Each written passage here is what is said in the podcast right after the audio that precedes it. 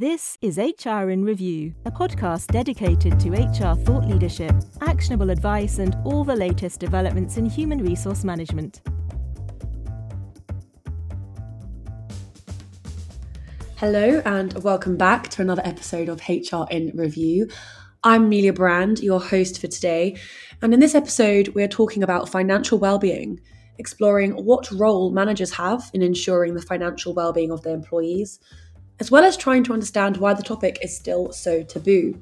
My guest for today is Ruth Handcock, the CEO of Octopus Money, a money advice brand for everyone. For her first five years as part of the Octopus Group, she was CEO at Octopus Investments, an asset manager with 13 billion under management. Hi, Ruth. Welcome. It's great to have you on the HR in Review podcast today. How are you? Very well. Thanks for having me. Firstly, then, would you like to tell our listeners a little bit about yourself and what it is you do? Yeah, so I'm Ruth. I run a business called Octopus Money, um, and Octopus Money is on a mission to give every employee help with their money from a real person. So we work with loads and loads of HR and people teams um, to deliver Octopus Money as a benefit. Uh, my background's quite varied, though. I've worked in financial services for about the last 10 years. I started a bank. I used to run Octopus Investments, which is mm. another business within the group. And then before that, I've done all sorts of things. I've worked in West Africa. I worked for Tony Blair for a little bit, and I was a management consultant for a while. So, I've often been in the shoes of people running teams um, and running businesses. So, so understand a little bit of what that's like. Great. So today we're talking about financial well-being, which obviously, given your credentials, you are an expert on. Um, you know, I first heard you speak on financial well-being on a panel earlier this year. Actually, I think it was just a few months ago uh, at the Mad World Summit, where you also gave some really interesting predictions about how the next year looks.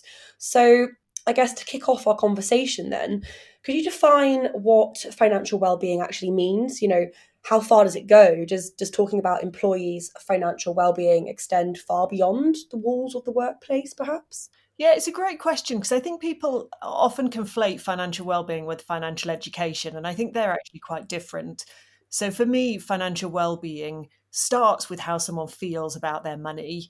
And money is one of those strange things that we interact with every day in every aspect of our life. Yet, when you really dig into how people feel about their money, they feel scared, they feel confused, they feel stressed, but equally they often feel this sense of sort of shame of I feel like I should be on top of this and mm. I'm not and I don't know who to ask.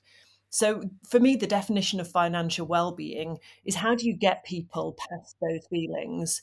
How do you get people to the stage where they really understand and really feel comfortable talking and thinking about their money. And that extends far beyond the workplace. But we can't ignore the fact that for most people, the workplace is their anchor, is where their salary comes from. It's normally who provides their pension. So it creates a really great opportunity to get people comfortable from the place where actually money probably has the the biggest impact on their lives. Mm, that's actually really interesting, especially when you consider it in the present day, where it really feels like we're entering a new wave of the cost of living crisis.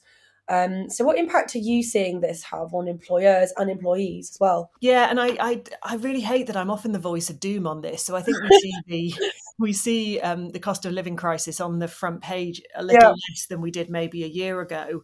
But I do think the worst is yet to come because you know the average worker is predicted to be about a thousand pounds a year worse off this year than they were last. We know that mortgages are going up by 61%. We know that rents are doubling. We know that about a third of employees, astonishingly, are thinking of stopping or reducing their pension contributions. And, and that's sort of very logical when things are squeezed, but is still a terrifying statistic. So, what, what does that mean for employers? It means people are worrying. And if you really boil that down for an employer, that's about productivity. So, we found when we rolled Octopus Money out at Octopus Investments, which is about 800 people, about 79% of people said there were times when they couldn't concentrate on work because they were so worried about their money. So, you know, imagine it, amplify that up by employees in the UK, and you realize how much focus we're losing um, from people worrying about this. It's also true that people are job hunting purely for the sake of salary more than they ever have before. And that's a great shame because it's probably your talented people that are going to get a new job first. And if 55% of people are salary hunting just because they need more money in their paycheck every month, that could be a real drain on talent for your organization. I mean, I live in London. I certainly feel that the rents are rising. um, but you know, you said the worst is yet to come, and you know, if that many people are salary hunting, is it enough to just raise salaries then, or is there more that needs to be done, perhaps? Oh, and I mean, I think if we all had magic money trees, it would be lovely to to yeah. raise salaries by 10 or 12 percent which is i think what's needed really to um, to make a, the difference that employees would need um, and we all know that that's not feasible for most or indeed any employers i do think mm. there's another point though which is you've got to move the conversation past this being purely about my costs are going up, therefore my salary should go up. Because to me, that creates a relationship between the employer and the employee. It's very transactional. Mm. It's I deliver a service, you pay me for it. And most business leaders I speak to don't want that to be the relationship they have with their employees. They want employees to feel like they're part of something, like they're delivering a mission, like they're a, they're part of a family or a team.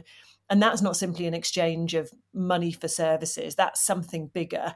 And that's where benefits come in. And you know i'm, I'm sure i'm preaching to the converted for lots of listeners here but that's where i think we need to really focus on what are the things you can do to ease this pain. And it really is painful for people that goes beyond salary. So you know whether that's something as straightforward I say straightforward because it's um straightforward benefit, whether that's something like pension, which is you ease the stress of people's long term finances, mm.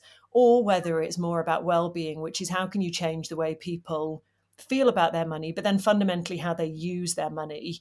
Um, which I think we will all inescapably have to do because salary rises across um, the UK are not going to match inflation.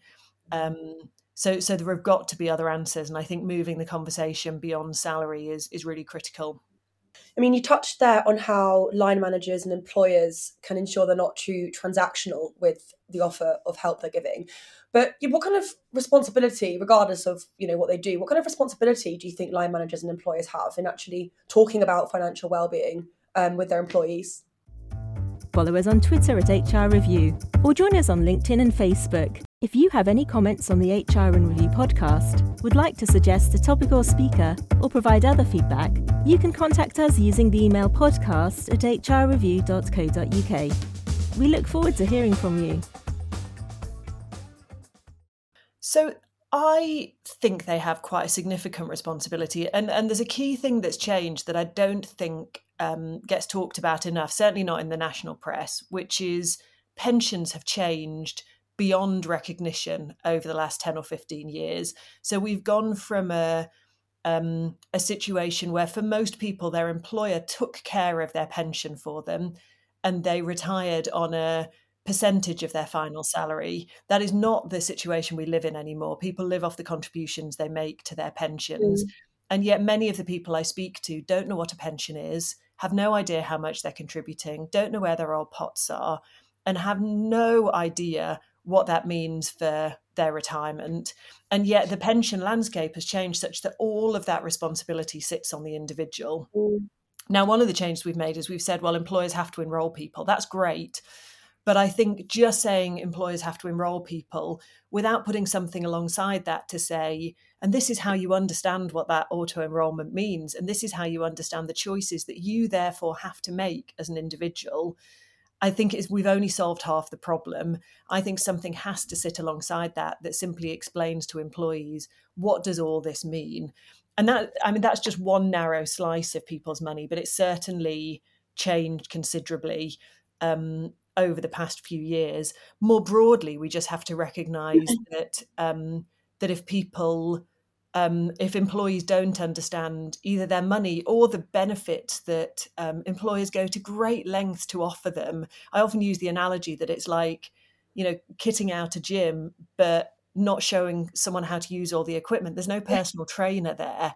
That to me is what um, certainly we at, we at Octopus Money deliver through coaches, which is just just explain to me what all this all this mm. means. That's very very hard for line managers and HR teams to do on their own because they're not specialists in it. So they're getting all the questions, but I've not come across many who feel completely equipped to answer that because it's specialized and it's complicated and everyone's situation is different.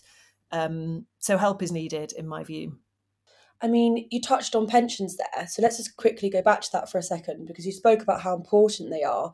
Um, however, you know, a pensions crisis is really looming. People are, you know, cutting or even stopping their contributions.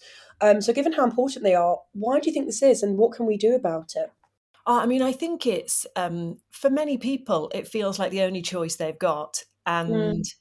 um, and if it's the only choice you've got, then not contributing to your pension may well be the right answer for you. So we can't be too paternalistic about this and say, you know, that is the wrong answer for everyone. For some people, right now, with the cost of living as it is, it will feel essential. That said, I think what many people making that decision um, don't understand is what they're giving up. So if your if your employer matches a pension and you're not taking up that matching, not only are you not sort of doubling your money, you're not getting the tax relief either. So about a thousand pounds into your pension could be worth more like three thousand pounds to you in a um, in the long term um, versus taking that thousand pounds in in cash today. If people were equipped with that information, they'd at least be making that decision on an informed basis. And I believe today people are making that decision on an ill informed basis and not understanding what they're giving up. If they still decide to make that decision, you know, we're, we're living in an age of individual responsibility. So that's someone's decision to make. But I think employers have a responsibility to make sure that decision is informed while recognizing that most people won't feel comfortable saying, I don't get this mm. in a pension seminar. Um, because it doesn't make sense to them in the context of their personal situation um, but I think it's important that people understand what it means for them and then make then make the right choice. I guess it's all about creating this safe space, isn't it, where people can feel, you know, they can talk about these these problems and also say they don't really know. You know, not everyone knows all these about all these complex, um, you know, topics. Um, kind of moving away from the cost of living crisis then and pensions. Let's talk about how financial well-being is actually spoken about um, by itself because you know i think we've made good progress in how we talk about mental health at work but as you said earlier financial well-being is still quite a taboo. Um, why do you think this is why not subscribe to the premium version of HR in Review? You'll get ad free content, early and extra episodes, and more. Even better, although it's the premium edition, it's absolutely free. Sign up at hrreview.co.uk slash podcast. It's a great question. I spend a lot of time um, puzzling about that myself because I, uh, what I'm hoping to see over the coming years is as much comfort about um, financial well-being as we've seen over um, mental well-being over the last three or four years. Like I think we're at the beginning of that trend for financial. I think there's definitely a cultural thing in that we, you know, f- talking about money has often been conflated with people showing off. Um, so we just don't talk about money at all. Where actually, for most people, money is now not something they want to talk about because they want to show off. Money is something they want to talk about because they're scared and they're frightened and, and they don't understand. So I've seen people try and kind of break this taboo in some really interesting ways. Clearly, at Octopus Money, we have a methodology where we pair employees with coaches one to one, creates that safe space. It's incredibly powerful. But there are other ways. I've seen people set up kind of supper clubs of mm. um, people who say, right, I'm, I want to learn from other people what they do. Let's just talk about it. Let's see if we can break that taboo um, and get peers together to do that it, I think there are so many parallels with mental health that, that number one is feel okay talking about it. Right now, people only feel okay talking about it, in my experience, one to one with someone who doesn't work in their organization. Um, which is where octopus money plays. But but I hope we get past that to the point where people can do just as they do with mental health, which say I'm not feeling okay about this. Um, I need some help. But we we're at the start of that journey, I think. Mm, I mean, when we're talking about this, my, my mind immediately goes to remote workers. Um, do you think remote workers may feel even more isolated with their financial worries than someone who works even in a hybrid fashion or goes into the office every day um, if they're not seeking external help? Um, you know they're looking to talk about their financial worries within the organization. Do you think it has an impact on remote workers more? Or? I think it definitely impacts remote workers. I don't know whether I believe it's more because I think everyone, even if you're in an office, isn't talking about it. So I think you feel pretty isolated almost regardless. Um, that said, I've definitely seen some feedback from some of our customers that really pinpoint isolation and feeling alone as the key reason that they want to work with us. So I remember reading one from someone who was at a point in their life where they were single, they didn't have parents they could ask, they didn't feel comfortable talking to their friends about it. So actually, their feedback after coaching was it's just the first person I've been able to have this conversation with. Maybe if you're in an office, you might you might find that person sooner amongst your peer group than if you're remote working. But if I'm completely honest, I think there are many, many, many people, regardless of working patterns, that feel completely alone with this topic. Mm. Well, it's been really interesting to talk to you um, about this, Ruth. But before you go, I just have two more questions uh, before we wrap up for today, uh, which we ask all of our guests on the HR in Review podcast. Um, so, if you could pass on one crucial lesson you've learned in your career in one minute or less, what would be your top tip for other HR pros? So my um, my tip, and and it won't be new to many people, is simply to listen. If I've learned one thing in my career, it's that, um, and and this is true of money as well. People want to be heard, and people feel more able to contribute to an organization if they feel part of it and listened to. So it's what I always tell myself is if I come out of say a one-to-one meeting and I've talked for more than 20% of the time and it's someone I'm managing, that was not a great one-to-one for them. Um, mm. So listen. That's my that's my tip. Great. Um, and lastly, then, what do you think the single biggest changes that will happen in HR over the next five to ten years? Oh, you know, I'm completely I'm completely biased on this one. So I, I think we are entering an era where employers will recognise the power and the opportunity they have to transform people's lives by helping them get to grips with their money. They've mm-hmm. done it mm-hmm. with mental health, and it's been phenomenal to watch. Um, the next five or ten years are going to be about doing that with money, in my view. Yeah, tackling the financial worries part of life. Exactly. well, thank you so much for joining me today, Ruth. It was really great to have you on. Thanks ever so much. The HR in Review podcast is brought to you by hrreview.co.uk. hrreview.co.uk is a website dedicated to human resources and related professionals. News items are posted daily together with analysis looking in depth at topical HR issues. You can sign up for our range of specialist newsletters at hrreview.co.uk slash sign up and follow us on Twitter at hrreview or join us on LinkedIn and Facebook. Thank you for listening.